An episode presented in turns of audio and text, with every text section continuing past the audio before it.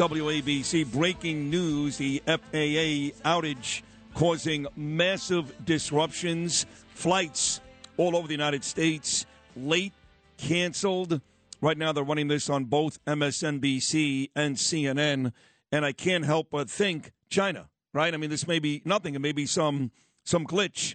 But when you start to see this, a massive FAA outage causing massive disruptions, flights across the country, China, Russia, these two things come to mind right away. Maybe the conspiracy theorist in me, I don't know, but that's what I'm thinking.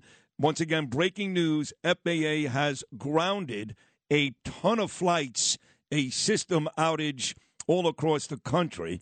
With that said, I bring in the man who hosts Cats at Night, 5 p.m. every weekday afternoon, the Cats Roundtable, 8 a.m. every Sunday morning. The man himself, I love him dearly, and the owner of this great radio station, John Catsimatidis. And, John, I know you got to be thinking the same thing as me. All these flights, this massive outage, are you thinking China, Russia, some type of foreign attack? Said anything is possible. It seems like that's the first thing we think about these days, and it's just sad. I mean, I hear that our WABC phone systems were out for a little while last night. Were they? Yes, they were. We were down for about 2 minutes last night. We had phone difficulties yesterday morning, but the station basically was off the air for about 2 minutes at about 1 o'clock in the morning. So, yes, we've had those difficulties here as well, John. Well, you know, I think our engineer was blaming Verizon. It very well be Verizon. You scratch your head. You know, I spent the whole day in Buffalo yesterday, and it's so different. It's so different. There are a lot of hardworking people in Buffalo, but they have no clue what we're talking about sometimes, day to day, in New York City. Wow. It's a different life. Completely different. Yep. We worry about terrorism. We worry about getting to work. We're worried about so many things. They have a different mentality. They're worried about making it through the day, and they're worried about their immediate community. And beautiful people, wonderful people. But it just put in my mind there is a difference. And people have told me that, but until you experience it, people in Washington, people in New York, we're worried about different things than the people in the rest of the country. No, there's no doubt. In Buffalo, they worry about the weather. I mean, they've had some horrible snowstorms. They worry, believe it or not, about whether the Buffalo Bills are going to win a football game on a Sunday. That is deeply invested in that community. And they worry about putting a loaf of bread on the table because a lot of those folks don't make a very good living unless you're Kathy Hochul. So let's get to Kathy Hochul, the governor. Her State of the State yesterday, John, you know this. Fracking doesn't exist in New York. Cuomo decided that even before Hochul. I don't understand it. It makes no sense. It makes us energy independent. It means a ton of jobs, a ton of money. Once again, another state of the state, and nothing really in there that says to me energy, the issues, are going to get any better here in New York. What did you hear? Well, what I'm disappointed in is that she didn't put her foot down with the state assembly and the state senate to get Mayor Adams more help and to clear up this crime situation in New York City, which people are suffering. The 8.5 million people in New York, the 12.5 million people in greater New York or Long Island, we're suffering from this bail law. And she didn't put her foot down. And she could have put her foot down when it came down to the raise. Instead of signing on to the raise, then she should have said, okay, I'll give you guys the raise, but you got to fix bail reform and you got to fix a few other things. And let's see what happens. There could be, Sid, that they're both sides are playing the violin. What do I mean by that? It said, okay, let's take it down to the wire, and we'll make a deal the last minute. including that judge, that Hispanic judge. I'm surprised that the Hispanic community is not making a bigger deal out of it. Yeah. The judge that's supposed to go into the appeals court. Yep. Because there is no high-ranking Hispanic official to that effect. But let's see what happens. What the state Senate is saying, oh, let me tell my people I'm going to put my foot down, but we'll settle at the end. That's what you call the violin is playing, and they'll settle later. What say you? No, listen, I'm glad you mentioned my friend, the mayor, Eric Adams, as I continue to be vilified every day, social media, phone calls to the station, even some of your own hosts that take me to task, John, for butting up to the mayor. I don't care. I don't care. I want to fix this city. And I know in his heart of hearts he wants to do the same thing. Now, he's got to be careful. He can't just go up to Albany and go scorched earth on Stewart Cousins and Heasty and Hochul because, quite frankly, he needs money for other things in this city outside of crime. While crime is the most important issue, there are other things in this city that he needs money for, and they'll screw him. They won't give it to him. So he's in a very tough situation because he wants to fix it like you and I do, but he doesn't have the authority to do it, and if he just goes berserk on these people, then we're totally screwed. You understand what I'm saying, right? Absolutely. But I do think that that's the number one thing. People don't want to take the subways.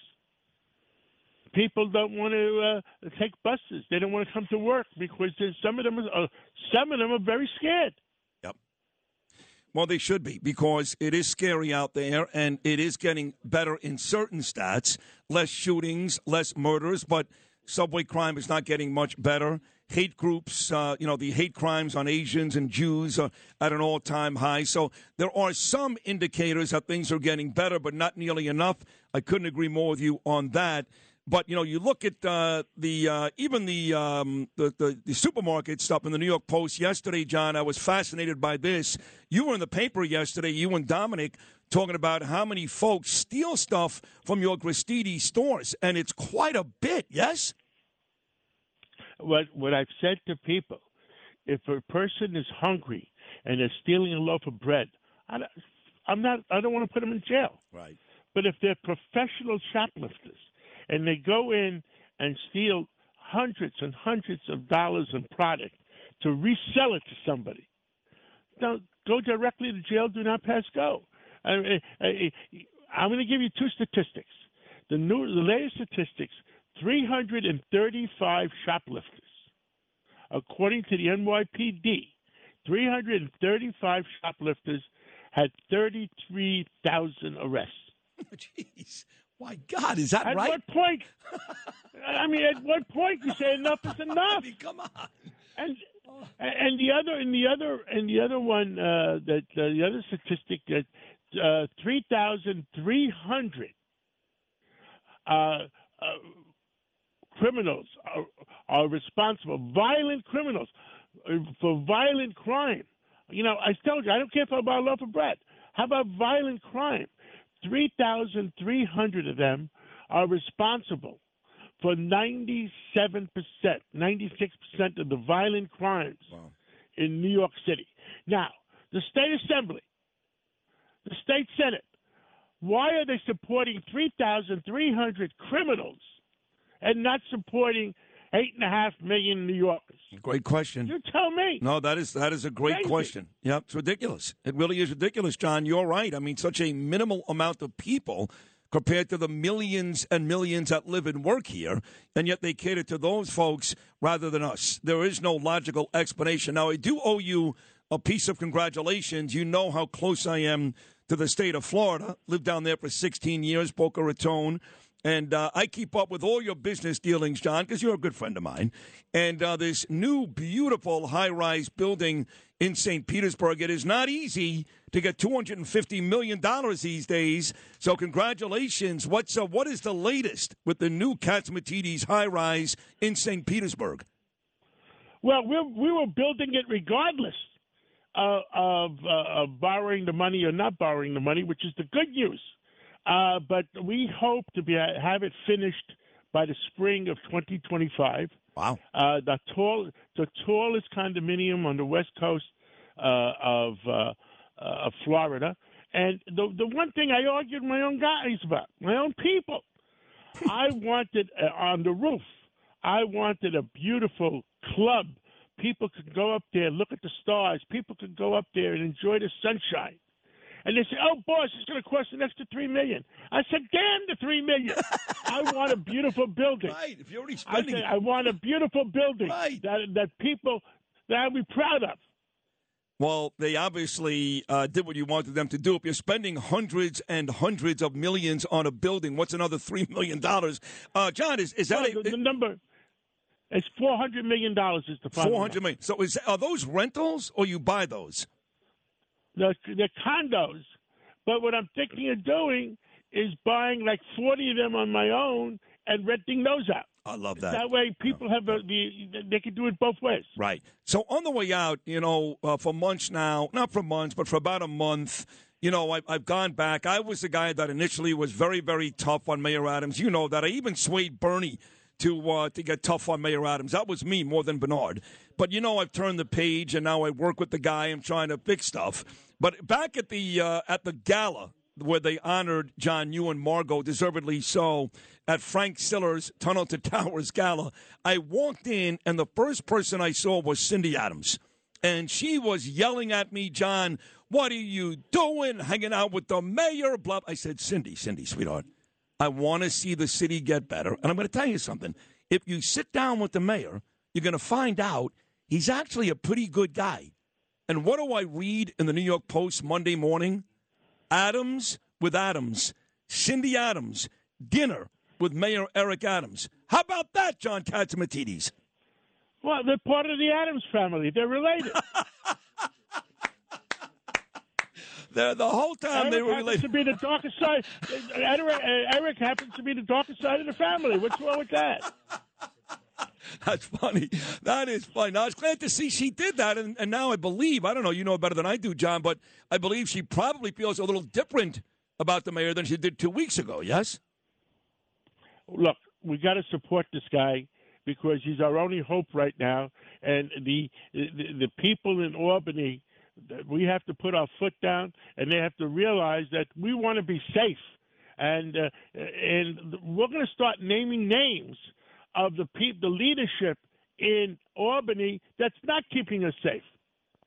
It's the only way to do it. You got to shame these people publicly. Well, listen, thank you for hopping on, as you always do, John, early with me this morning. It was a great appearance. We'll all be listening at 5 o'clock this afternoon to your great show, Cats at Night. We love you, John Catsimatidis. Great job. Thank you so much. Have a great day. You too. There he is, John Catsimatidis. Check him out every weekday afternoon, 5 o'clock, Cats at Night. And he does a great show Sunday mornings at 8 a.m., Cats Round Table.